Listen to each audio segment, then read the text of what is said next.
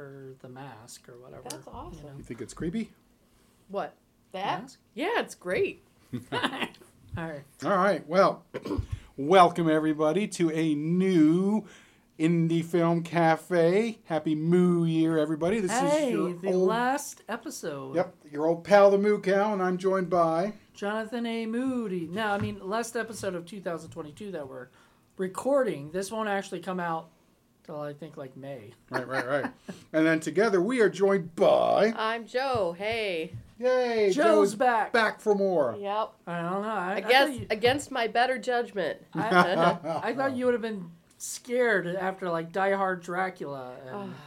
And... I still. Dun, dun, dun, dun, dun. Well, yes. You guys are in for kind of a treat. This is from a director that, if anyone follows us on Indie Film Cafe, knows that we are a big fan of his. He does all kinds of wild, wacky movies, especially from the 80s and 90s. And I'm talking none other than Godfrey Ho. Oh, God. That's right. And, I don't even know where to begin with that. Have you ever seen a Godfrey Ho movie? If I have, I don't know. All right.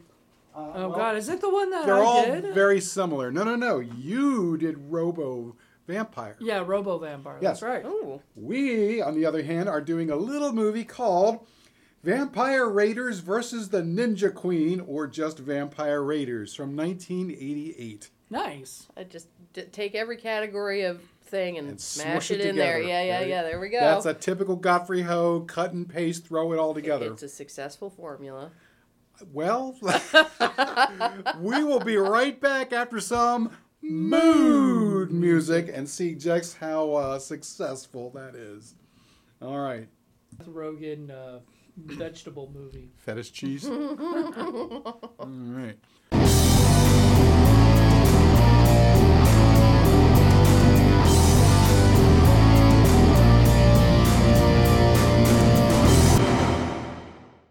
Okay, kids, we are back. And wow, so first impressions of Vampire Raiders versus the Ninja Queen. Is it over yet? Oh my God, is it over yet? It's really difficult to tell because the entire movie is a non sequitur. It's just so weird. I mean, did it end? I mean, it said the end. It kind of ground to a halt, I suppose. It was like taking... It's like if the movie Speed, were to end with the bus just smacking into a wall. I thought you were saying if you took a lot of speed. Oh, well, I mean. It might help with this film. It might. Oh, no. But, no, it was very sudden ending. And we were like, that's it. We're out of money, kids. Wrap it up. Oh, my God. This movie is rough. So, but you saw Robo Vampire. How does this compare? No, I've seen Robo Vampire, and I saw another one, the one you had us doing with the Magic Lizard. No, that's Sampote Sands. Okay, Sampote Sands. What was the other one that you had us do? I forget. There was another Godfrey Ho movie. Yeah, I've got a pile of them because they're entertaining. They're terrible, but they're entertaining. Usually just a mishmash of different movies two movies put together, or three, or four, or five. I don't know. I don't know how many was in this, but I think it was only two. And just random weird little things like, hey, let's spend 5 minutes watching this girl cross her eyes. Just why? I don't know. Just let's just do it. In the beginning, it was like a lot of just the girls giggling at some point. Like, we're gonna solve a mystery. Yeah. Well, okay. So, and I guess we'll get into this in a little bit, but the thing that really, really sort of annoyed me was the whole thing. I mean, other than the whole thing, but like the one thing that really annoyed me was the fact that they never so it's established, I guess, that they're working for the Red Ninja, but right? Like it is. Wait, when did that happen? Because the Red Ninja or somebody's like, we'll use the phone people to go and do the hotel. Wasn't the Red Ninja said that, though? Somebody said it. I don't think it was the Red Ninja. I thought it was the Red Ninja that said that. But there was a connection that the Red Ninja was working with the phone people. The chief wants us to steal a top secret name list from the Black Ninja organization. And where is it now? In the vampire headquarters. You go off now. I've got some personal things to attend to. You know, there was. I swear to God. I think that it was more like they were, the Red Ninja was just sort of following them around. And that's because it was two different movies. And the only way they could make them connected is if the Red Ninja followed them around. Because they knew about the ninja stuff and they knew about the vampires. Because they heard. They were listening into somebody's. Right, and so they were going to help the Red Ninja out. I swear to God, there's a connection. There is. Stop trying to make it make sense. I was trying to make it make sense because otherwise I just feel like this was just a useless movie. Ding, ding, ding. Hey. I don't want to think that. I want to think that. You could still have a fun, useless movie. I mean. Yeah. Maybe it's surrealism. There you go. It's like a Salvador Dali inspired. Don't compare this to Salvador Dali. No. Chien Andalou on This is Salvador crack. Dummy. Yeah. Salvador Fatty. That was so mean. let me go a little bit into the background here. Vampire Raiders, a.k.a. Vampire Raiders versus the Ninja Queen, which is 1988 or 1989, depending on what source you go to, was directed by Godfrey Ho under the pseudonym Bruce Lambert. That is one of a bunch of pseudonyms that he likes to make movies, including Godfrey Hall, Benny Ho, Ho Chi Mao, my favorite, Ed Wu, because he's considered the Ed Wood of Hong Kong cinema, so he took that to heart. Wow. Which one did he use that for, do you know? I like there's a few movies with Ed Wu. Stanley Chan, Ho Fung, Ho Young Kyung, Godfrey Young. There's like a list of names. You know, just, I guess he kind of figured out that he was doing a lot of cheap, weird, stupid shit. I change my name every time, they won't realize, this is the guy that did that really shitty movie. Don't give him any money. This time it was Bruce Lambert. And does he have money? He just took two movies and just put them together. That doesn't take much money. He did this one for Filmark International with producer Thomas Tang. So those are one of the many cheap, shitty Hong Kong movie groups that were out there that sort of like came after Shaw Brothers. These people all work for Shaw Brothers in one way or another. Shaw Brothers. And is that like where that other one we watched? Shaw Brothers are the ones. Fu, they were like the Toho Studios. They were the Enter the Dragon, Bruce Lee, real. Oh, that's the real. I was thinking of the other really bad one. They're the Touchstone Hong Kong productions, film productions. She's talking about the watermelon monster movie. Yeah. Oh, what was that? Yeah. Gosh, I forget. No. They were different. They were another independent company that used to work for Shaw Brothers. Yeah. These movies, but this. Not anything like this. This is towards Drunken Wu-Tang. Yeah, that's what it was. This is towards the bottom of the barrel of that kind of stuff. No, because Drunken Wu-Tang was actually good. Yes, it was. Yeah. It was. It was good. It was equally nuts, but it was actually done well. Yes, done well, and I mean, other than maybe the really weird child pornography type thing stuff in the movie. You know, it's child pornography here, not so much over there. Maybe, you know, I don't know. Lost in translation, right, Bill Murray? Yeah, right. But I'm saying, other than that, like, this movie is just balls to the wall, just dumber, you know. Like. Very, very, very true. So, yes, he made this movie with Thomas Tang. See, what happened is that Filmark was Thomas Tang's company. Godfrey Ho had his own company called IDF Films, and he also did something called ASSO Asian Film. And they were kind of rival companies sort of playing around at the bottom of the barrel of some of these cheap, shitty action films. The thing about Filmark is that they specialized in English language chopsocky movies. That was kind of their niche. That was their thing, so they could make money, and then they figured if they could also get money by sending it overseas, you know, you're getting extra moolah. They should have called their company Tang Ho. Yeah, they should. But in this particular case, this is an instance where Tang and Godfrey Ho teamed up, and they did that a few times during this period. The thing about it is that later on it would kind of end badly because, well, Filmark itself ended up going bankrupt. It went out of business for reasons undisclosed in 1989. So not too long after this movie was done. Yellow Ninja and got him. They were doing stuff like Ninja Force of Assassins and Invisible Obsessed Fighter. Nice. The Vampire is Still Alive, another Asian vampire, hopping vampire. Oh, no, was a hopping vampire too? Yeah. Oh, Robo Vampire, which also had some hopping vampires. Is that a thing? Like Asian vampires? It's a thing. Or is it specifically a certain country? Nope. Or it's an Asian vampire trope that gets used a lot. Weird. I love it though. It was the cutest thing. Death Code Ninja, Mission for the Demon, Ninja Invasion, Basic Super Ninja. Anything that had the word ninja in it, 9 times out of 10 is going to be a Godfrey Ho movie, and it's probably going to be one of his companies that he was with. But by 1989, something happened. I get the feeling it was more like the producer that he was working with to finance this stuff said, yeah, that's enough of that, and then withdrew his money, and then he didn't have any money. You've gone against the spirit of the ninjas. You're corrupt and evil. You'll have to change your ways, or I won't work with you again. No way, baby. I'm afraid one of us must die. You said they went bankrupt, right, or something? Or the company. It ceased production, and it's not really... I tried to do some research. It's not really said why. So it's hard to say, but he started doing this other stuff. Maybe they were going to get sued by so many people for mashing their movies together. Right. The thing is that there are no real intellectual property laws overseas, especially in China and Hong Kong and all that. Okay. You can pretty much get away with whatever you want.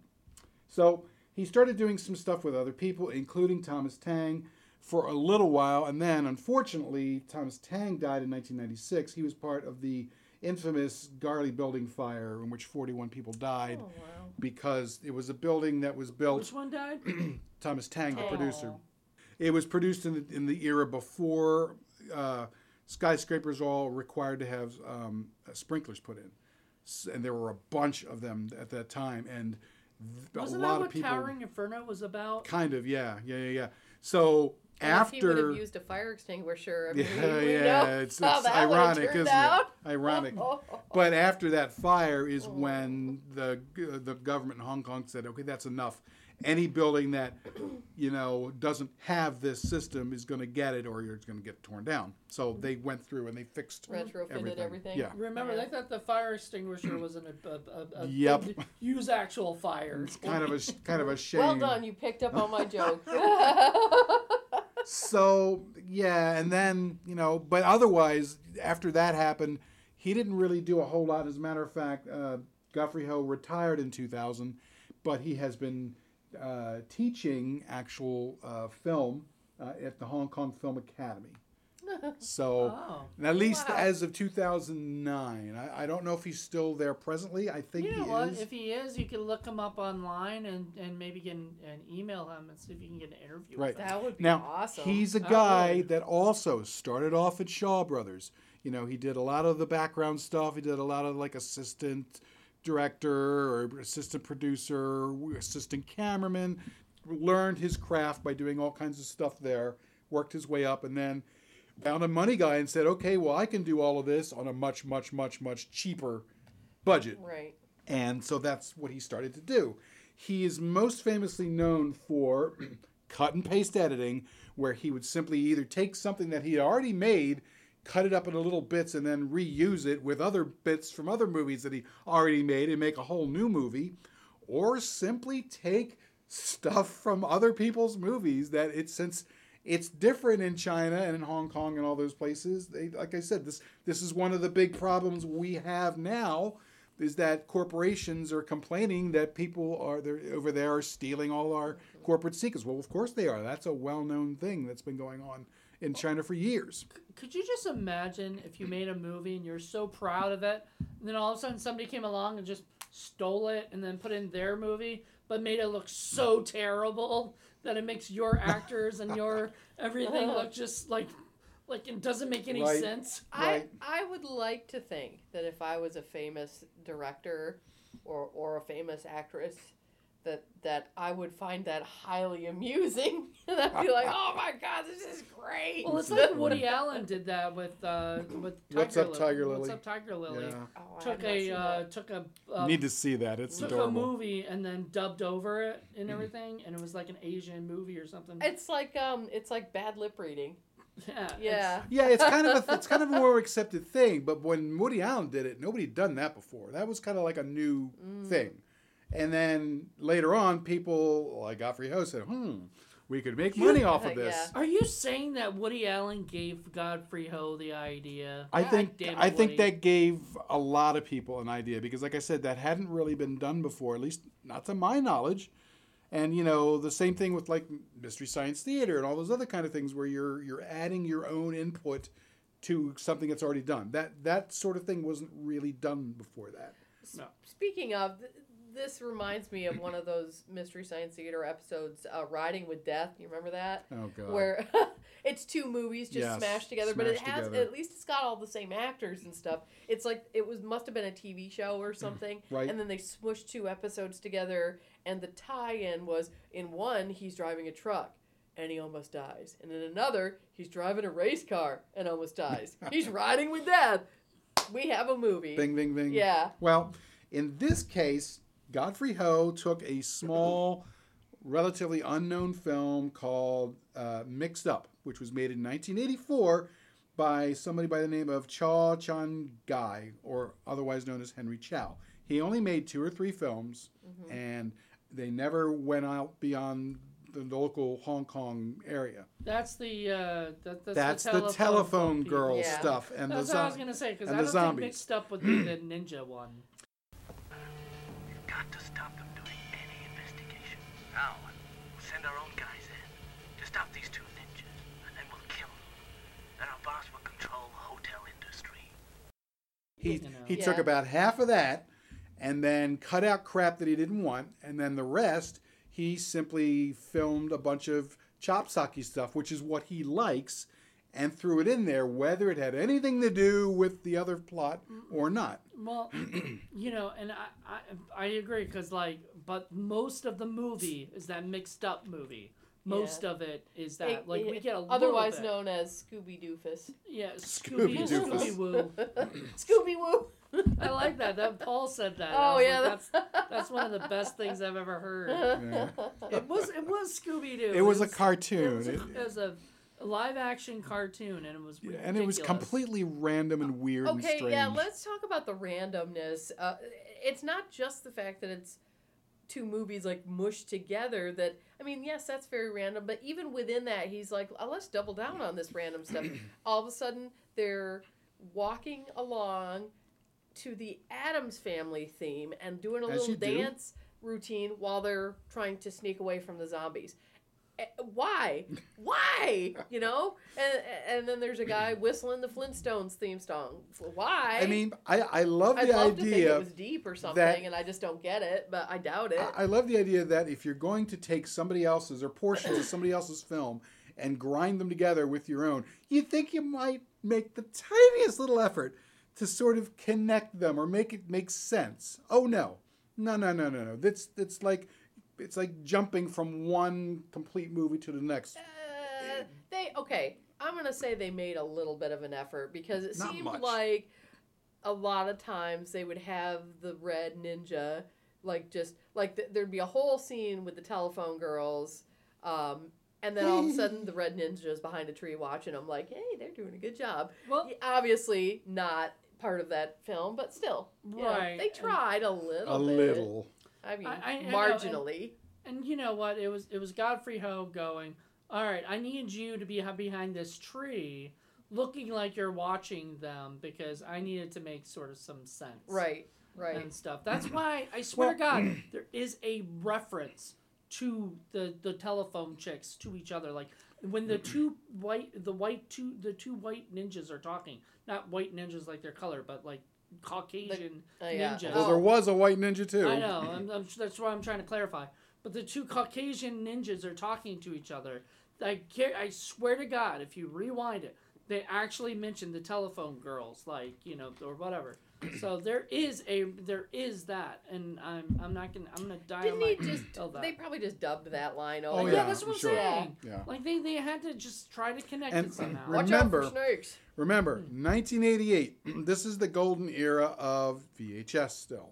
And if you could poach somebody else's, 60% of somebody else's movie and shoot 40% of your own, probably using stuff you've already done for something else, and just stitch it together, put it on VHS, and ship it out to the U.S., you are making, whatever you make, you've spent, $2? So the actual Ninja stuff, he actually made that, but he didn't make the other thing, right? So yeah, he could have done that easily. It wasn't like a all everything you make from anybody dumb enough to rent your movie is extra money because Silent Night, Deadly Night 2, Part 2 was pretty much most of flashback of the original movie, and then maybe clip show. It was clip show. The rest of it was 30 minutes or 40 minutes of the actual new footage, or whatever. It's terrible to do that. Don't do that, people. Unless you want to make money, then absolutely do that, people. Or unless you take you want to make a lot of money two for no movies work. That actually have nothing to do with each other and try to cram them together. That might be fun. But in this case, this was clearly done to make money. We should vote on the combinations sometime. Yes, that would be fun. That would be fun. How about Godfather and The Little Mermaid? There you go. Godfather Ho. The Little Godfather Mermaid. Yeah. Godfather Ho. I would like to see that. Under the sea. I'm going to put you under the sea. The Little Mermaid sleeps with the fishes. Yeah, no. But clearly this was done just to be able to make a quick, easy, dirty buck. That's what he did. So that's number one that most people recognize Godfrey Ho from. The other thing that Godfrey Ho loves to do is to steal somebody else's music from somebody else's film, usually a Hollywood film or TV. Didn't really matter. He would just get a recording. Sometimes it would just be a tape recorder and record it off the TV and then throw it into your film. Whether it fit the scene or not. Right. It doesn't matter. It sounded like there was a lot of 50s and 60s style Hammond B3 organ. It sounded like Booker T and the MGs. If you know the song Green Onions. Yeah. It was like that. It's like very hot, happy, lighthearted kind of weird music, and you're like, that doesn't really fit the tone of what's going on.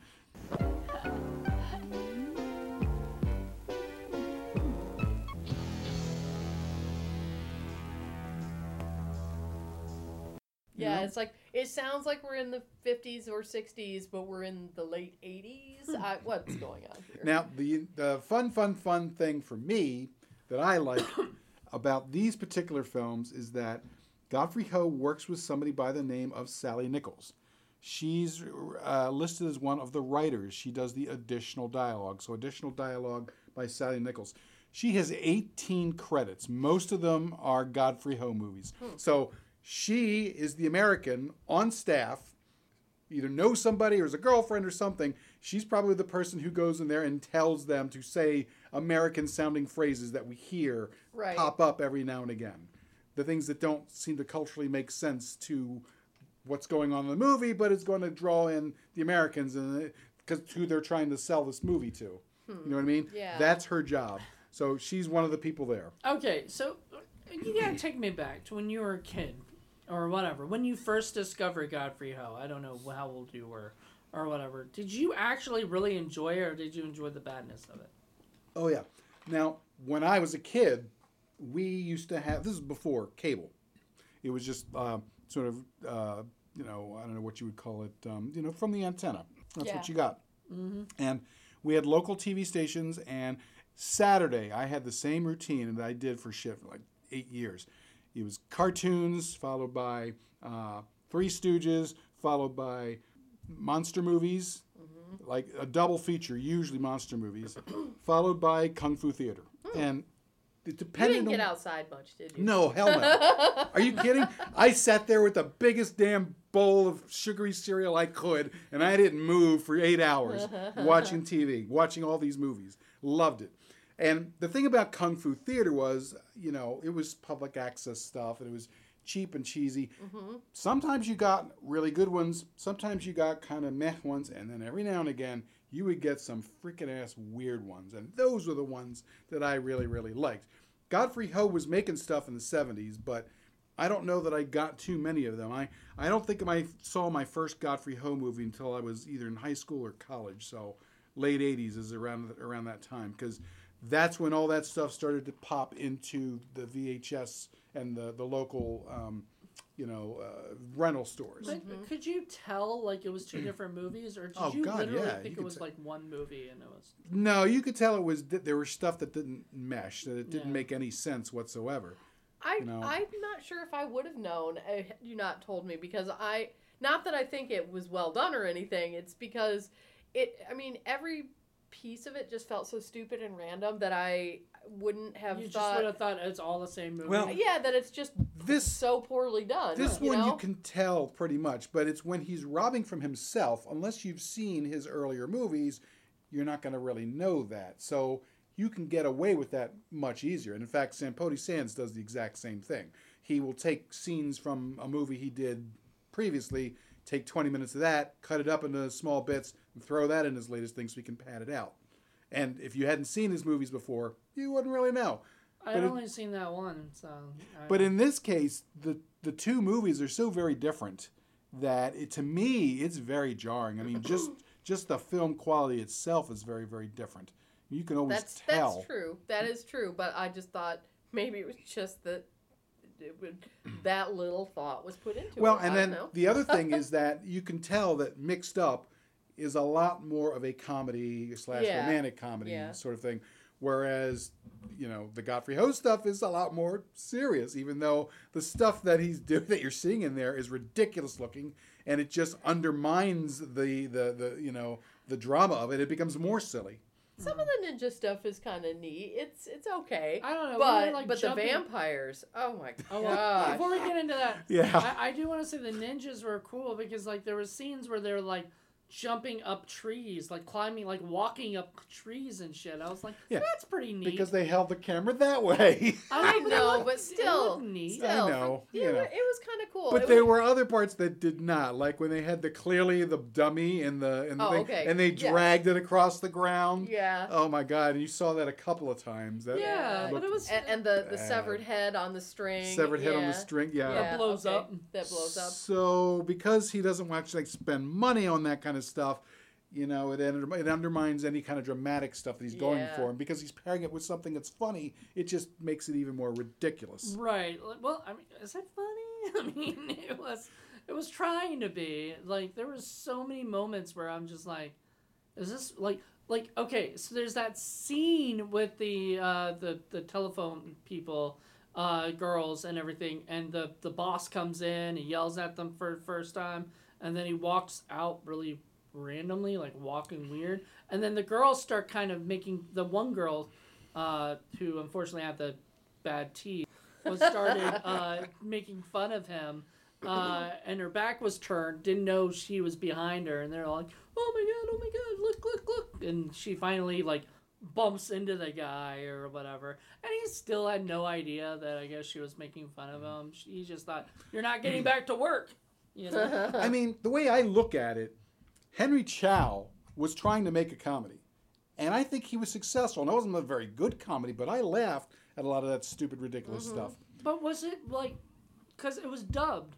So was that really the regular dubbing or was that Godfrey Ho's? Hard to tell, but just the way that it was shot, you could tell it was more of a comedy. Yeah. Unlike Godfrey Ho, which was why when Godfrey Ho does things like, oh, there's a dead pig that suddenly falls off of the top of a building and kills somebody. Rather than that being shocking and dramatic, it's fracking ridiculous and stupid, and you laugh at it. I thought the pig fell off and then exploded and became the person. Who could tell? It'd be like if you took an Adam Sandler movie and then there was a scene with the horse head in the bed. It wouldn't have the same effect, right? Yesterday afternoon, at about 2:00, an elderly couple were hit by a flying pig as they walked past Chi Sing Building. The pig was killed instantly, as it had no head for heights. The elderly couple fared no better, and they died too. Right. You know? It would have the opposite effect of what it's supposed to do. They'll be like, why did that happen? Adam Sandler, what's he going to do next? And that's why, to me, this movie is such an abject failure, because this is not the action-packed, you know, thing that he's trying to do, because he took the wrong movie to pull from to pad out his movie, because he didn't care. This was just a movie he could get his hands on. You know what I mean?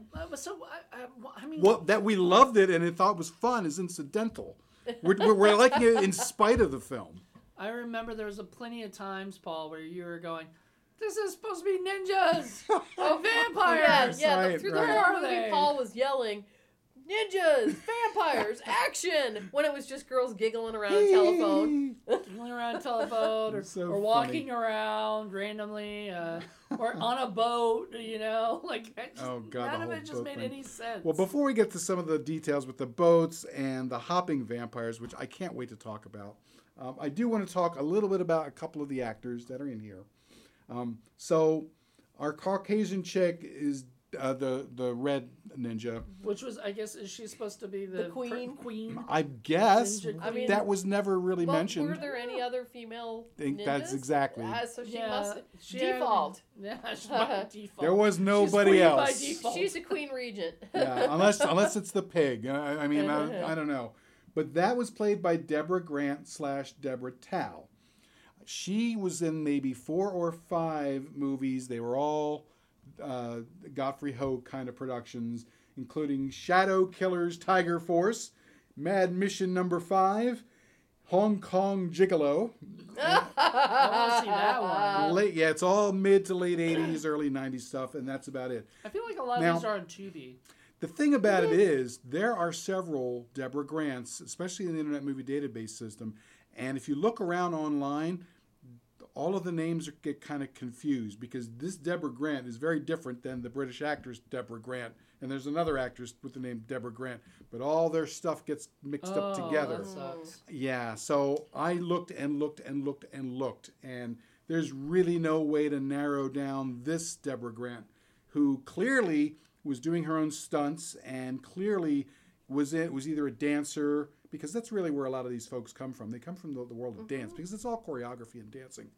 And, you know, and the other people who are completely different types of actors and actresses. Yeah. So that was unfortunate, but she, like I said, she seemed to be doing a pretty good job. Those were not stunt doubles. That was her doing all the kicks and all the stuff. And my favorite part, the best thing Godfrey Ho did in that film, that whole thing where she's there putting on the sun stuff, and then all of a sudden, out of completely nowhere, you know, it's almost like Tremors. Only instead of worms, it's hopping vampires. Comes out of the sand and then grabs her boobs. Yeah, as there should be hopping vampires instead of Tremors. You know what? Even if you're a vampire, no means no. Okay. Right? Yes, the Harvey Weinstein vampires. Consent. Say it with me, vampires. So they have that fight, and then another one joins them, and she's fighting them, and then it just stops. It's just in mid-fight. Oh, yeah. And then we go to something else. Which is the girl talking to the Caucasian guy and trying to explain. You know, oh, by the way, I defeated those vampires. You did? Well, thanks for letting us see it. Right. We ran out of footage, so... Yeah. You know what? I see it in my head. Of like that scene of like they're shooting the scene, and all of a sudden the camera guy looks over at Godfrey Ho and goes, "We don't have any more film." And the camera, and they go, "It's okay." They get the idea. Like, we'll just put in a scene where we explain it. One of the hopping vampires is like, "I have to go to the bathroom." Well, let's just quit anyway. Nothing that a little exposition can't fix, right? Right. And then they just don't even. Yeah, it's just like ridiculous. But that happens several times. Something will happen, then it'll just stop. And then you're like, well, but. Did you just say it would happen? Yes, it would happen. Yeah. So that is Deborah Grant, Deborah / Tao. That's her other name. Wait, is she Asian? No. But sometimes that's what she would show up as, Deborah Tao. She would do that because her Hong Kong movies, just like he would sometimes use a... American Lambert. Right. For all we know, she actually had a real job doing other things and didn't want her name associated with stuff. Probably. I wouldn't want it with Godfrey. Because the thing is, Hong Kong is an amazing amalgam of many, many different places, many, many different people live in Hong Kong, which is one of the reasons why it was one of the areas where you could get cheap dubbing done, because you always had Americans and Brits and Australians and other folks just hanging out, working for other things. You're like, oh, we'll pay you a few bucks, come in and do the voices on this movie, which is great. She may have even been one for all we know. So that's Deborah Grant. And then the black ninja leader, that was the evil guy who looked like he was a Denny's night manager. With the Joe Biden aviator glasses. That was Lewis Roth, who was an American-ish actor who lived in the Hong Kong area. Worked in a bunch of these movies. So he was in... What was his name in the movie?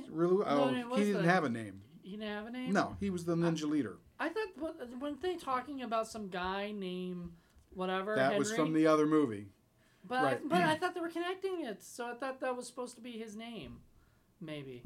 I'm going to say that's Henry. It could be. You can say whatever you want. The pig could have been Henry for all I know. I know, but I'm just trying to make it make sense here. Well, anyway, the actor was Lewis Roth. It's very kind of you. He was in movies including Kickboxer. He was in that. Who was he in Kickboxer, do you know? Couldn't tell you. Okay. Ninja versus Ninja, Ninja Power Force, and then... The really interesting thing is Ninja versus Ninja. He was in a movie called Undeclared War. Undeclared War is also a movie that Deborah Grant appears in. And Deborah Grant is listed as one of the writers. So she co-wrote. Now she's one of 4 or 5 writers. But there's this weird movie that they all kind of We got to find her, too, and do an interview with her. That would be great. I would love that. All right, get on that, Paul. Start stalking her. Let's find out she's still around first, because this has been around. Believe me, I searched for her information. There's not a lot out there, unfortunately. Mm. And then finally, the white ninja leader, whom you really only kind of see at the beginning of the movie. He doesn't really show up anymore. And it's weird because, and one of the reasons you see him is because he's actually probably the most famous guy out of the bunch. He is Sing Kwan Sang, who was in a whole slate of chop sake movies made in Hong Kong, including Death Code Ninja, Tiger Cage. He was in Robo Vampire, and he was in stuff like Erotic Ghost Story No. 3, and just a whole bunch of other stuff. Oh yeah, they made a bunch of them. They're terrible, weird. Trust me, you could do a show of nothing but weird Hong Kong movies. You can do a lot of shows about a lot of weird shit that you like, Paul. I know. That's just a lot of fun. Otherwise, it was mainly a lot of bit players and stunt people that were just went from company to company to company, you know, doing a job here, a job there, and this is what they would do. I wish I did do a little bit of research on the folks who were in Mixed Up. They were definitely Hong Kong actresses, the 3 girls, and I think what was his name, Mr. Ho, their awful, unfunny supervisor. Hong was the guy that they tried. Yeah, Hong was that they were trying to disable his car. Yeah, right. Okay. And then there was Fatty, the unfortunately named Fatty, and it's funny because that is a character name that appears in a lot of movies, male or female. In Drunken Wu-Tang, the heavyset chick with the bead things, her name was Fatty too. And that's a thing. You're fat. That's what your name gets to be in these movies. So, yeah, I know. This is pre-woke. Yeah, definitely. What are they like now? I wonder if the Chinese people like still put stuff like that in. And you know, I was gonna say this is at least one movie that we didn't get to see any sort of like sketchy kiddie stuff or toilet humor, but there was toilet humor in this one. Oh yeah, the pissing. That what random? The only like swear words in the entire movie. It's like this guy just all of a sudden blows up and he goes, "Cut it. Shit on it, piss on it," and then walks away. No. What the hell? I wasn't thinking that so much. I was thinking of, what's her name, Betty's ingenious idea of how to stop the zombies. That's why I said pissing. Yeah. You know what? Stops zombies? I just figured it out. The piss of a virgin. Like, what? What? And then when it doesn't work, we're all so shocked. And it doesn't work, and on top of that guy got spit at. Pissed right back at him. Because the one just drank it. Like, you were totally expecting that. And it's not like... No, you weren't. Like, it's not like he forced him to either. The zombie actively takes the bucket from him and starts to drink his pee. Like, what? And then they're like, when he comes back, they're all like, oh my God, you stink. Yeah. So you remember there was some sketchy humor in Drunken Wu-Tang. There was the infamous water buffalo anus scene in Magic Lizard where you get to see the whole thing open up and a big old turd slide out. And it was big, too. Yes. I was trying to forget that, Paul. Why do you keep wanting to bring it back up? Because it's funny. I love the grotesque. I can't help myself. I grew up on a farm, and so I've actually seen that. I remember one time I was playing down in the creek that ran by the house, and I came up the side of the ditch bank, and all of a sudden a cow just, like, farted, and his whole thing just opened up in a big old poo slid out, and I was like, oh, why did I come up right now? Oh. Timing. It's all about timing. It was timing. Yeah. There you go. Paul would be okay with that, because it's a cow. Oh, not the first time, but, you know, after that, I'd be like, hey, guys, guess what I saw? And make sure I do it around dinner time. Oh. So, yeah, just a lot of weirdness. But you were asking about the hopping vampires, and yes, that is a trope. That is a thing. The idea is that because they're dead, they're stiff. And because they're wrapped up, they are not supposed to be able to walk. Okay. So wrapped up? They're mummies? Wrapped up in clothing, ceremonial clothing. Okay. So that is so they're supposed to be forced to hop, and that's the way they move. But they didn't look like wrapped up or anything. No, they did. I mean, they had stuff. It just didn't seem to bother them. Right. Yeah. They seem to be, I mean, they could have gone away and, you know. So are there other Asian movies with hopping vampires? Tons. Do they always look as campy, weird? Yes. Always. Always. What about the makeup? Is that standard? Overly done makeup, yes. But is it always as, like, because they were almost clownish because they had, like, the big red cheeks and stuff. They were really cute. Yeah. Yeah, I like them. Yeah. That's definitely a lost in translation sort of thing. Okay. But like in the other movies, do they have that kind of makeup too? Yep. Okay. Absolutely. That's interesting. And there you go. There is something that I remember seeing when I was a kid watching Kung Fu Theater. They had a movie with the hopping vampires, and I was like, holy shit, what? This is great. I like this better than regular vampires. This is so ridiculous. I think all vampires should be like this. Yeah. And as a matter of fact, I haven't seen it in a long time, but I thought the last Hammer movie, which was a chopsaki mashup with Dracula, had hopping vampires in it too. Why have they ever made a vampire Easter bunny? You know, one that hops and tries to bite. It'd be a little on the nose, wouldn't it? Why? Because they already look a lot like Easter bunnies. Bunny hops for your blood. Well, I'm just saying, like, why don't they ever make one in America like that, you know? You know, you could do that. I could, could be the one. I've got too much crap on my plate already. Trust me, I would if I could. So you could ruin a lot of American vampire movies by remaking them in this style, you know, with Hoppy. Like, can you imagine, like, doing the Bram Stoker's Dracula, like, I've crossed oceans of time to find you. Hop, hop, hop. Yeah, or see Bela Lugosi hopping around. The children of the night. Hop, hop, hop. What beautiful music they make. Hop, hop, hop. Oh my God. But no, and there'd have to be like the movie we watched, the one you hated. There's so many of those. The one we just did for Easter.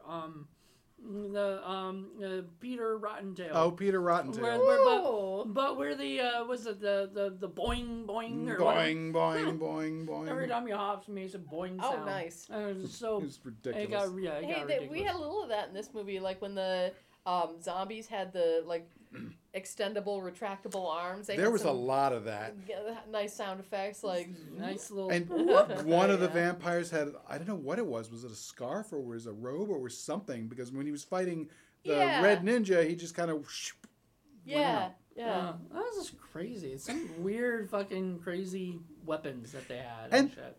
Who was the yellow the yellow ninja? Go, yellow. The butter ninja. Cut and butter ninja. Yeah. Yeah, I can't believe it's not a ninja. Where did that person come from? I just can't believe it was a ninja. I'm guessing they just thought we never explained who this was. Who cares? Just throw another color in there. Yeah. Yeah, none of them got explained enough. Like, I mean, for a long time, I forgot that the purple ninja and the red ninja were teammates. Well, because I thought that the white ninja was with the red ninja, but I guess that was just at the beginning. And at some point I thought maybe he just decided he was purple now. I mean, maybe I don't know. He graduated to purple. He came out as purple. Maybe he spilled some grape juice and said, ah, to heck with it, you know?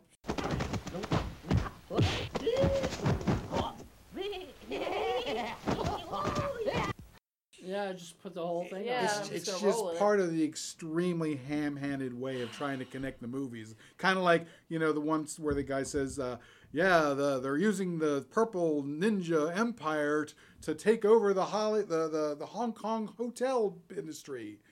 Why would ninjas work for a hotel? They outsourced it to the purple ninja. You're telling me there are different people fighting over hotels? That's where this is coming from? My favorite thing was, like, in the beginning where they have the hotel people or whatever go to Mr. Wong's house or whatever his name was. And they go to his house and they come up with the plan. They say they're a pest. We're gonna go and talk to him and ask and tell him what's going on. If that doesn't work, we'll slash his tire. Yeah. And I'm like, wait, what? Like, that's your only two options here? Right, there's nothing in between. Like, there's nothing in between. They didn't even slash his tires. They just let the air out. Like, and there's no way he could possibly pump his tires back up and go to work. This is after they pester him for a good 10 minutes. And he tells them to shit on it, piss on it.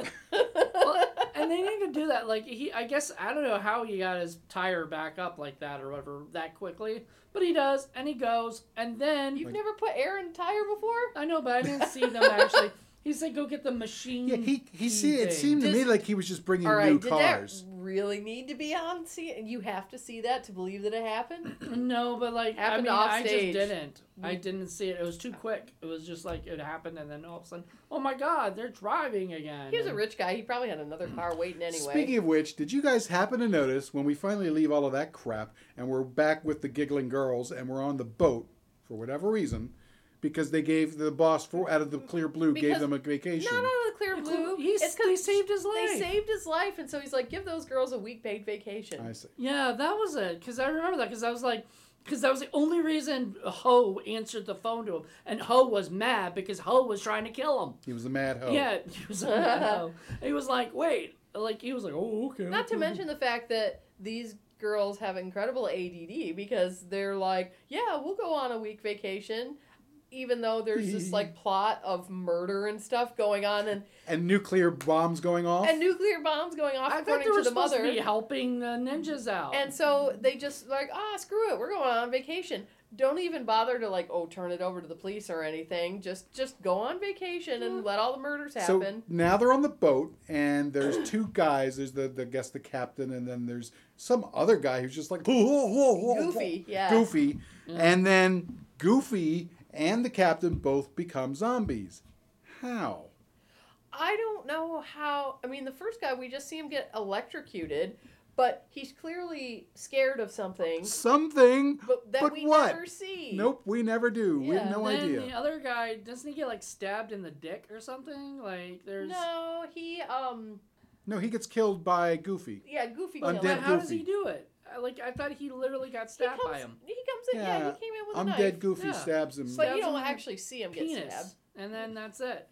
But even though Undead Goofy stabs him, that still doesn't necessarily make you a zombie, does it? Yeah, don't you have to get bit by a zombie to become a zombie? It's all off screen. Just like when the Ninja Queen kills those two vampires, you don't need to see it. You know, it happened. Just trust it. You just have to color in yourself. Trust the filmmaker. Trust him. Trust him. There's no trust at all in this. None whatsoever. You must have faith. It's so bad.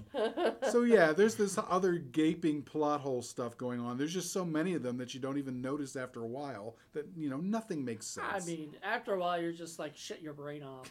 Yeah. I think I called it... diarrhea plotline, nothing holds together. Yeah. Right. Yeah. It's just, I don't know. There's, in the right mood and with a bunch of people, you can definitely have fun with this. Now, the first time I saw this, it was painful. It was very, very painful. Because you watched it by yourself. By yourself, exactly. And it's like, just like, what? I want to be entertained. I don't want to be entertained like that. I want to see more fights between the vampires. But I will say Robo Vampire was more fun.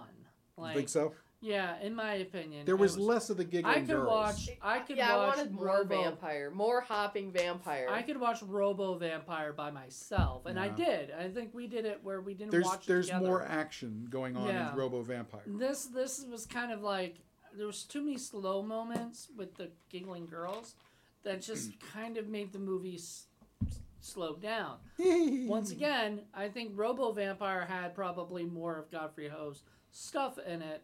And this one needed more of that, you know. But then, what was that one movie we watched? I don't remember what it was called. I think it was another Godfrey Ho movie where the characters kind of at one point, trying to explain it, but it's like at the end, things start actually sort of making sense. This movie did not have any of that. No. I was trying to remember. There was a movie, and I swear I'm gonna find it. A movie that made sense on our show. Oh, it was the one we watched with Rebecca, the Hanneman and the Five. Oh, Hanneman and the Five. Right. Oh Lord, yeah. But see, that had stuff that actually made sense toward the end of the movie. Vaguely, more than this one. But was that Godfrey Ho? That's Sampote Sands. Oh God, that's another Sampote. Yeah, they're very similar. I've heard of this one. Mm-hmm. I remember when we watched Drunken Wu-Tang, you were referencing that. Oh, so. We have to show you that one. I know. It's so funny. Yeah, there's a lot we have to show you because we've done a lot already. Hang out with us more. You'll see more shit, more absolute garbage. Hang on, I gotta go, folks.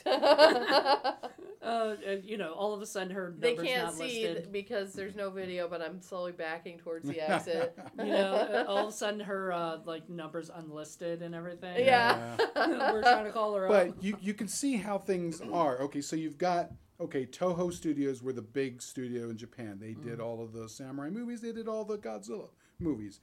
Shaw Brothers was the big cheese in Hong Kong. They did all the chop sake movies, all the good ones, and there's a lot of good ones out there. And they made them for years and years and years and years and years.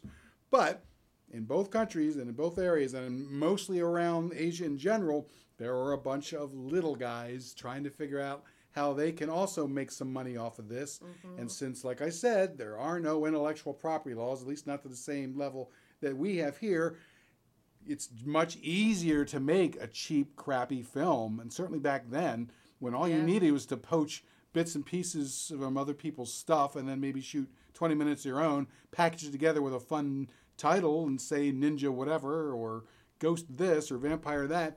Put it out there, you will make money. And that's where a lot of these little companies came from. Yeah.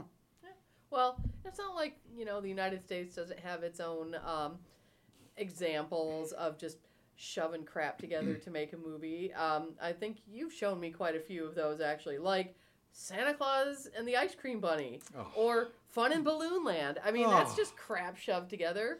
Yeah. I like how she's explaining the two ones that we watched together at the same time in the double feature. That was a rough double feature. Yeah, that was a rough double feature, but it was... That was a Christmas miracle. That's what that was. Man, he found some crappy Christmas movies. I swear, the last one, you were lucky you were so not there. So many of them. Yeah, I actually was watching, in the mood to watch some either Mystery Science Theater or Riff Tracks or whatever Christmas stuff this year, and I found that they did both of those. Oh yeah. And I was like, yep. Oh yeah. Yep. Well, they also ended up doing Santa's Christmas, whatever it was, warehouse. The one we did, the one we did with Wizzo the clown. Oh, you guys did that one? Yeah. I saw that. Oh, Wizzo. Oh my god. Yeah, that was funny. It was hard to watch. Like we watched the real thing, not the commentary. Yeah. Right, yeah. Right. Well, you provide your own. We provided a lot of commentary tonight. Well, let's just say like, Lenore fell asleep. Aww. Yeah, it was amazing. We could have used a few ninjas in that movie, that's for sure. Or this movie could have used a few clowns. I mean, who knows? It's all kinds of random shit popping up out of nowhere. The pig is what really stood out to me. That's the thing that I always remember. Because you never, ever, ever see anything quite like that, except maybe Monty Python and the Holy Grail where they shot the cow. Right. That's the only thing I can think of that comes anything close to this is a random pig being thrown out. And then somebody said something along the lines of that was part of an assassination attempt. Like, who tries to assassinate somebody by throwing a pig off of a building? I mean... Maybe it's just sort of Yankee ingenuity, but don't you just get a gun and walk up and shoot them? Yeah. It was part of a really complicated Rube Goldberg machine, and we just didn't see the rest of it. And the very end was the launching of the pig. And later on, it leads to ribs. I swear, but didn't that pig explode and turn into somebody or something? Like, yeah, a vampire. Yeah. I think so. It came over, and when it hit the ground, they were like, whoa, look at that. And then all of a sudden, it was the puff of the smoke, and a vampire hopped away. Although, remember, there was always newspapers later on showing somebody dead with a pig on top of them. So somewhere along the line, somebody took a picture before whatever presto change happened. Perfect timing.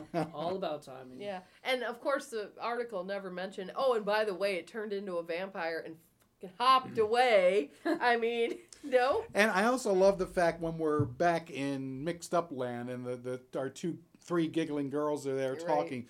They're just casually saying things like, oh, yeah, one of my friends is a ninja. And, oh, would it be cool if we got to see a vampire? It's like, what world are we living in? Yeah. Well, because that's dubbed over to try to make it make sense for what the fucking movie is happening. Exactly. And, the vampires, they always carry lanterns. What? Welcome to Cartoon Land. Oh, I love that scene where she's, like, reading the Bible, and it's going,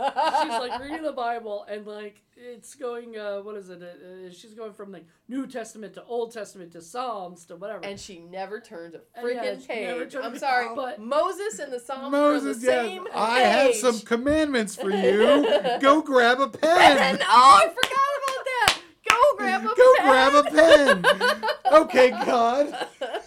Hang on, do you need a spiral bound notebook? Should we get the stenographer for you? This is the Book of Ho, okay, everybody? It's a Book of Ho's, all right. Oh, boy. Oh, my God. The funniest thing is that the girl is freaking out because there's a knock on the door, right? Loud knock. And she's, like, reading the Bible, trying to, oh, my God, and praying and all this stuff. And you yell at the top of your lungs, what if it's your mom? Go check. Yeah, you live with your mother. And it was her mom. Yes. And it was like, oh, God. I mean, who gets scared like that? Like, who doesn't? Well, okay, but why was her mom, like, banging so furiously on the door like that? Did she really have to go? I mean... make sure her daughter wasn't masturbating? I have no idea. Ooh. It seemed like it was a very religious household. Helicopter mom. And then we also follow up with that because when they're in the little mini boat trying to catch up with the big boat, and they're inadvertently or for whatever reason singing Michael Row Your Boat ashore. Yeah. Michael. Where the hell did that come song from Hong Kong. Michael Row Your Boat Ashore. Hallelujah. Obviously you said this was... God, that made me laugh so hard. You said that this was obviously marketed toward Americans. And what's more American than Michael Row Your Boat Ashore? Hallelujah. I mean, was that a popular song in the 80s? I mean, That was never a popular song, really. Honestly, that was like a public domain probably song or whatever. That's probably why that happened. That was probably why. Which is weird. If they use all the other music, why don't they just steal another song? That the get away with that. We're trying to think too hard about it. It doesn't make sense. You don't try to make it make sense. You're gonna hurt yourself. I am. Yeah. So I mean, there is a whole tradition of wacky horror comedies that come out, especially in the late '70s and all through the '80s. There's a pile of them that were made in Hong Kong. There's some really, really good ones, too. But, man, there are some wackadoodle ones, and we are going to go into them as the seasons progress. This is a movie that just stole parts from one and tried to make something more dramatic and serious, and it just failed miserably. Right. So, again, even though we had fun with this movie, this was pretty darn crap. I think I would have had some kind of a crisis if I had watched it by myself because I'd be like, wait, I'd be backing it up a lot, like going, did that actually make sense? Was that supposed to make sense? I don't know what's reality. It up a few times, we did. I think somebody mentioned here that it was helpful to watch it with other people because it's just painful to watch it by yourself because you're trying to make it make sense and. It was easier for us to all go, did that make sense? No. All right, fuck it. Okay, just I'm not let's just laugh by mine. Right, exactly. It gave me the confidence to laugh at it. Yeah, it's like the phenomenon that, I don't know if you ever heard this before, but you know, if you're out in the park by yourself and an old lady comes by and her pants falls down, it's kind of like a shame and you feel bad for them. But if that happens and you're with a bunch of friends, it's funny and you start laughing. Oh, no. What's that called? I don't know what it's called, but it's... I've never heard that expression before. I've never seen Grandma Schadenfreude syndrome. Something like that. It's a different social situation when you're experiencing something weird and unusual and out of the blue with a group of people. It's true. Like if a person fell down, you feel bad for them if you're by yourself. If they fall down and you're with your friends, you kind of just start laughing. Yeah, it's kind of sinister though. Actually, it's like. You actually feel genuine empathy for them if it's just you and them, but when it's somebody else, you have to look big in front of your friends. So it's like a tribal thing. It's like a social dominance thing. You don't even think about it. I think it just sort of happens, especially if one person starts giggling, that's it. I know, but that's the thing. That's why it's so sinister to me, because it's like hardwired into us to be like, hey, here's a weak member of the tribe. Make fun of them to look big in front of your friends, thereby escalating your social status. Either that, but I mean, you know, this is the anthropologist in me thinking, you know, the other thing is that, you know, when you were in very early societies, the weak person, the weakest link, is the one that could potentially drag down everybody. So it's almost a defense mechanism to just laugh instead of say, oh, that's the person we need to get rid of. Well, yeah, because then you won't feel as bad when they eventually die because of their weakness. Well, I mean, and so that goes... Oh, I got deep all of a sudden. That definitely goes back to watching B movies by ourselves. You know, like you don't want to watch a B movie by yourself unless you want to see if later on you want to torture people with it. And it's a very and I have oodles of these things, and it's very different. There are movies that I do kind of like by myself, but there are others that I watch and I'm like, this, I like this, but I'm going to like this a whole lot better when I'm inflicting it on my friends. Drunken Wu-Tang you can watch by yourself. Yep. This movie you have to watch with other people. Yeah. Right. Okay, I get it. Yeah. So we have hit that time. Actually, we have passed that time. I thought we went a little longer than normal. When we have to start rating this film using our stinkometer, where we use the scores from 1 to 10, by which the lower the score, the better the film. If you give it a 5 or 6, you might think it's kind of meh in the middle, some good, some bad. And if you give it a high score, like a 9 or 10, it's a big, fat, stinking pile of crap with a lot of problems. And you can give it a 0.5. You can, if you feel subtle. So, then we take our 3 scores, we add them up, and then we see if anyone hits the magic 30 and where that fits in the rank and the ladder of stink with all the other movies we've done on the season. Can I give it a non-terminating, non-repeating decimal? No. Oh, see, everybody's trying to come up with like cool things. Like one guy negative, whatever, you know, because he really liked the movie. We got to be hard and fast just so that we can keep it consistent with all the other scores. You know what I mean? Right. So, I'll go first if nobody else wants to go first. I'm going to do it in Roman numerals. I mean, we never talked about a plot summation of this movie because there really is no way to do that since there is no real plot. But who would like to score? And if I'm going to give an X. A 10. Okay. I think I'm going to give it an IX.V. 9.5? A 9.5, only because the thing that salvaged it for me a little bit, those cute hopping vampires. They were just adorable. Yeah, they are pretty cute. I love them. Just because I've seen so many movies with those things, it's hard for them to sort of crack. Anymore. Yeah. All of a sudden they're not cute. But even like the actors that did it, I mean, they had fun. Their facial expressions, like the zombies on the boat, their facial expressions, they were great. You know, so I don't know. Well, the thing is, that only gave it a 0.5. Yeah. Away from total stink dump. So it's I kind of go back and forth between a 9.5 and a 10 simply because there are parts of the movie that he stole that are actually kind of good. Okay, some of the comedy. There are actual parts that Godfrey Ho shot, not a lot, but some of the action parts were okay. That actually, you know, somewhat believable. Well, yeah, one of the fight scenes at the very beginning was kind of impressive, actually. Right. I was like, this is better. It looks better than I thought. It gave us hope, only to extinguish it like a puppy. It gave us hope. Yeah. Yeah. And for that reason alone, because they actually gave us hope and then stole it from us, I have to go with a 10.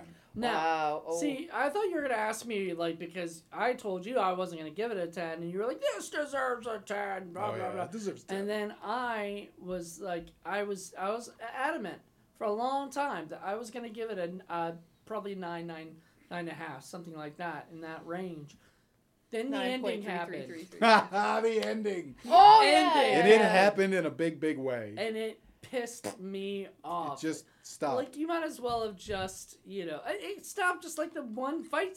Like, they don't know how to end a fight scene. Mm-mm. You know? They definitely don't. Like, it just, it's like, we're done. Just walk away, holding hands. If it had all been a dream, that would have been a better ending than just stopping. No. Yeah. So I can justify the dream. Because there's some movies, I've been talking about this recently, that there are actually some movies that the dream thing works. Yeah, it's hard. Know? It's very hard. It's very hard. Like Mulholland Drive. That's the best one. I've not seen that. That's a good movie. Oh, we got to watch that together sometime. Yeah, oh, my gosh. That's one of my favorites. Yeah, this movie doesn't come anywhere close to Mulholland Drive. I'm sorry. Did I just, like... You sort of spoiled something, but it's No. I think I just, like, committed some kind of cardinal sin by mentioning a really good movie... next to this really bad movie. Well, you know, we're not saying... You brought caviar into our Pop-Tarts. I'm sorry. Yeah. We're not trying to, like, you know, lynch these people or anything. Ha ha. Ha. Did you do that on purpose? Yes. Hey, that was good. Good job. Very, very good. We'll get used to bad puns on this show, too. Yes. Anyway, but no, it was, you know, like, if the ending had not been... that terrible, like, because I was enjoying it, and then I'm like, it's like, literally, this is gonna sound gross, I'm sorry, just get ready, but it's like having almost having an orgasm and then getting blue balls. Like, that is literally what it's like. It is so terrible. Like, it's the worst feeling in the world. Coitus interruptus. Yes. And that is this movie. So it is the blue balls of Kung Fu cinema. I was saying Kung Fu blue balls. That it was like if you took the movie Speed and they're in the bus and then all of a sudden they just hit a brick wall and the words "the end" pop up. Well, it just like bang. I tell you what, this is a pretty darn good example of most of Godfrey Ho's movies. Just random horseshit and just craziness and things pulled from a million different places. Did he actually make enough money to survive on just being a filmmaker? I tell you what, like I said, it costs you so little to make this stuff. You send it overseas in VHS, and you made all kinds of money. So yeah, he made a decent amount of money. What he ever did with it, he certainly didn't put it into making cinema. Why do I have a day job again? Oh my God. Yeah, well, that era is gone, though. I mean, that's the thing. So it had to be the right place at the right time. And plus, like I said, he learned all his shit from Shaw Brothers, so he did know how to do things. It's just, why when you don't have to? Right. You know what I mean? Go the cheap route whenever possible. And that's where you get Godfrey Ho's and Sampote Sands and a few of these other guys that make stuff out there. And there's oodles and oodles of the stuff. Not all of it is quite as entertaining as this one. This one, you know, I have a whole list of Asian chop sake weirdness that I wanted to do, and this is in there. But there's just plenty more where that came from. Oh, no. I like you said, you could probably make a whole podcast on this stuff. But, I mean, we've already got enough podcasts as is. You know. And the shame of it is, I know somebody exactly who would love to be a permanent co-host on that. Andrew Leavold would love to do that. That's one of his favorite things. And he, since he's in Australia, that's the Asian part of the Asian market. So he got... tons of it. Anything I've got, he's got 10 times more than what I have.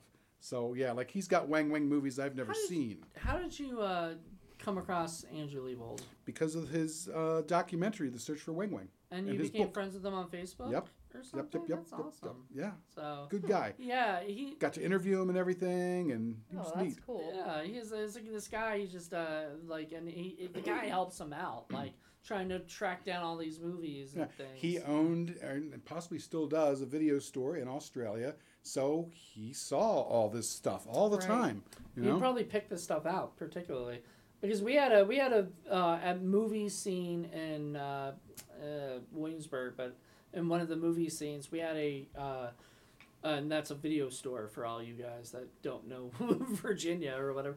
But there was a video store where this guy Ed would just go and buy all the cult stuff or whatever, all this stuff nobody had ever heard of, you know. He was the first one to get Buffy stuff inside the stores, because some of the other stores didn't carry that. So he would just carry it. And so when I worked there, like helping out, I would go, oh my God, look at all these movies that we don't have at these other video stores. This is amazing. Well, you got to understand, in other parts of the world, it's the weird cult stuff that's most of the video store place, and the Hollywood stuff is this small little area there. Blockbusters are like small little areas. You know, it's just funny. So yeah, it's crazy. So like all the, I mean, shit, there's a ton of Turkish weirdness that's out there, a bunch of Italian weirdness that's out there, a bunch of Spanish and French weirdness that's out there. Bring it on. Indonesian, I mean, there's Egyptian, Brazilian. Oh, my God. We could just do nothing but world cinema. I've seen a few of those for, like, they ripped off, like, Nightmare on Elm Street and, like, different cultures or whatever, like Brazilian Nightmare on Elm Street or... whatever. And I think that's amazing. Like, I want to see those. There are three pornographic ET Turkish movies. Oh. Three of them. Couldn't just make one. Had to make three of them. Wow. Wait, what? Yeah. I've seen a Bollywood musical that's basically Bollywood India. ET. I've only seen a few India. I mean, I can't see everything. I just can't do everything. India true. I have not touched, but I do have a few Indian films, but yeah, that's just a whole other level of weirdness that I can't even get into. Someday. There's some fantastic Bollywood. And some of the, like, the 70s Bollywood stuff, like, the actors, like, were really good at physical comedy. And highly recommend. My problem with most of the Bollywood stuff is just because it often, you know, whatever's going on, everybody stops and starts singing and dancing. Like multiple times, and yeah. I can't stand that. Okay, but like can't stand that. That's not just a Bollywood thing. That's any musical thing. Yeah, right. He doesn't Everything like is a musical. He doesn't like musicals. Hate musicals. You know. The best is like West Side Story, where you're like, hey, we're this badass gang, and then all of a sudden they bust into ballet moves, and you're like, what? Thus, yeah, defeating the whole purpose of being a badass gang. Don't believe you. Sorry. Aren't there like badass gangs like that that try to fight each other with dance? You know, like what is that? Step Up or whatever like that. Like those kind of things. Like I'm just like. Well, there could be badass hopping vampire gangs that try to hop to each other. I would rather see that. Like exactly. I'd be all for that. Exactly. I mean, we need a hopping vampire, Asian hopping vampires and. Echo Lake, yes, you we know, because I would be down with that. That would be awesome. You know, I bet there'd be some fun people having so much fun playing that role. You know, I could see them like somebody has like a Chinese takeaway, and what they do is instead of hiring somebody to be the delivery boy, they just use their hopping vampire to hop the food down to the people whoever orders it. I think that'd be awesome. That would be funny. We're gonna open a theme restaurant. Let's do it. Well, you guys have done it again. You've wasted another hour and 15 minutes listening to us yap about some weird-ass film out there. But thank you very much.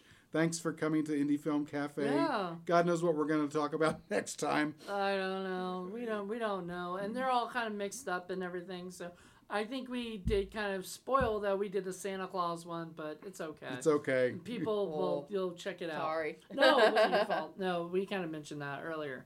That's sort of a thing that we forget that, oh, shit, we do these earlier and then some of them go later and, you know, whatnot. And to my knowledge, I don't think this movie has been covered by, you know, Cinema Sickness or Red Letter Media or Riff Trax or Cinema Snob or anybody else that's out there because, you know, there's just a million Godfrey Ho movies to do, so. Mm-hmm. Yep, there's a lot of people who, and especially, well, I mean, these are smaller movies. Like, I've never heard of it before, so this is the first time. And I think if it were more popular, Red Letter Media or somebody would have probably done it, you know, because they would have known about it. But fortunately, because I do nothing else in my life but watch crap, I can find these little nuggets of ridiculousness and unearth them and talk about them. Yep. And inflict them on us. And inflict them on you. Oh. Cut exactly. it, shit on it, piss on it. That's our review for this film. All right. Well, thank you guys so much. Thanks, Jolyn. Have a good one, everybody. Bye. Bye.